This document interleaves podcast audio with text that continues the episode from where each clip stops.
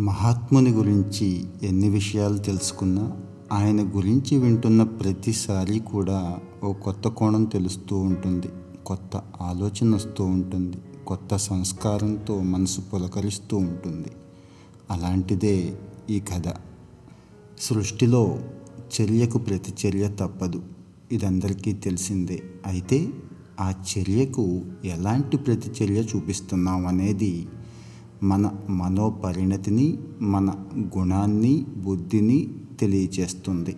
మనం గాఢ నిద్రలో ఉన్నప్పుడు దోమ కుడితే చేయి దానంతటదే ప్రతిక్రియకు సిద్ధమైపోతుంది. ఆటోమేటిక్గా ఆ దోమని చంపేస్తాం అక్కడ దెబ్బ కొట్టడం ద్వారా. ఇది అసంకల్పిత ప్రతీకార చర్య అంటుంది సైన్స్.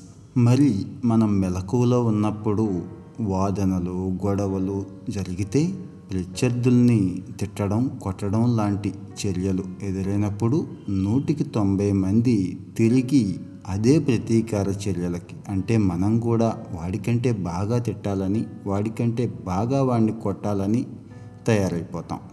కొంతమంది మాత్రమే మనసును నియంత్రించుకొని కోపాన్ని నిగ్రహించుకొని శాంతం వహిస్తారు. స్వాతంత్రోద్యమ సమయంలో గాంధీ మహాత్ముడు చూపిన అహింసాయుత బాట ఒక చెంప మీద కొడితే మరో చెంప చూపించాలన్న సాధు స్వభావం ఆంగ్లేయుల మనసుల్ని కరిగించింది. స్వేచ్ఛ స్వాతంత్రాల సముపార్జనకు పటిష్టమైన బాటలు పరిచింది. దేశం యావత్తూ ఆయన మహాత్ముడిగా గుండెల్లో పెట్టుకుంది.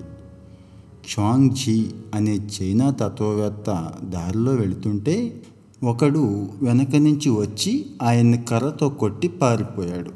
అతను భయంతో వీడిని కొట్టాను కదా తిరిగి కొడతాడేమోనని పారిపోతుంటే అతను కొట్టి జార విడిచిన కర్రను తీసుకున్న చాంగ్జీ ఇదిగో నీ కట్టె తీసుకో అంటూ అతని వెంటబడ్డాడు అదంతా చూస్తున్న దారిని పోయే ఒకతను చాంగ్జీను ఆపి వాడు నిన్ను కొట్టి పారిపోతుంటే పట్టుకొని కొట్టాల్సింది పోయి కర్ర తీసుకోమంటున్నావేంటి?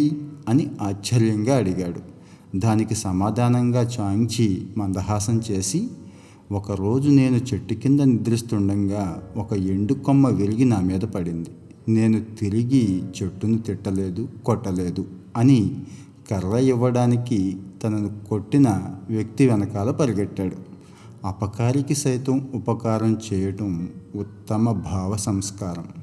ఫలానా వాడు నన్ను కొట్టాడు తిట్టాడు ఓడించాడు అన్న ఆలోచనలు మనసులో ఉన్నంతకాలం వాడితో వైరం పోదు మనకి. ఆ గొడవ ఎప్పటికీ అలాగే ఉండిపోతుంది. అలాగే ఫలానా వాడు నా గురించి చెడుగా మాట్లాడాడు మాట్లాడుతున్నాడు చెడుగా అనుకున్నాడు అన్నది కూడా అలాగే ఉండిపోతుంది.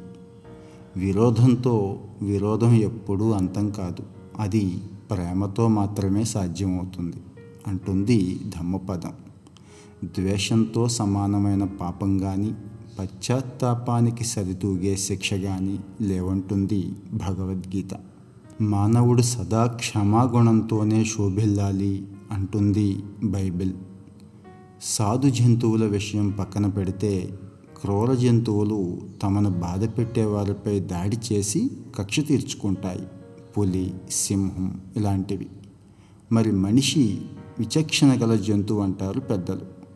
మనసులోని దుష్టభావాలను రాక్షస ప్రవృత్తిని సద్గురువుల సాంగత్యంతో బోధలతో నిరంతర అభ్యాసంతో వివేచనతో అదిమి పట్టవచ్చు వీటిని అరికట్టి సాత్విక భావాలను పెంపొందించుకోవాలి.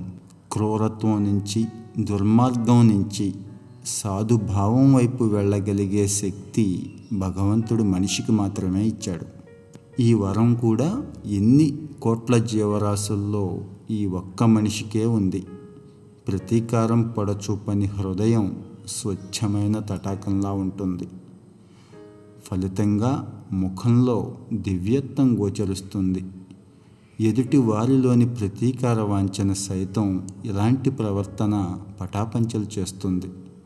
దేవతలు ఉత్తమ గుణశోభిన్నులైతే రాక్షసులు ప్రవర్తన దృష్ట్యా అధములు. బృహస్పతికి ఉన్న విలువ గౌరవం తెలిసిందే. కేవలం రాక్షసులకు గురువైనందువల్ల మాత్రమే శుక్రాచార్యుడికి అవి దక్కలేదు. కంటికి కనిపించని మనసును కట్టడి చేస్తే ప్రతి మానవుడు మాధవ సమానుడవుతాడు జగత్తంతా శాంతి సౌభాగ్యాలతో స్వర్గాన్ని తలపిస్తుంది.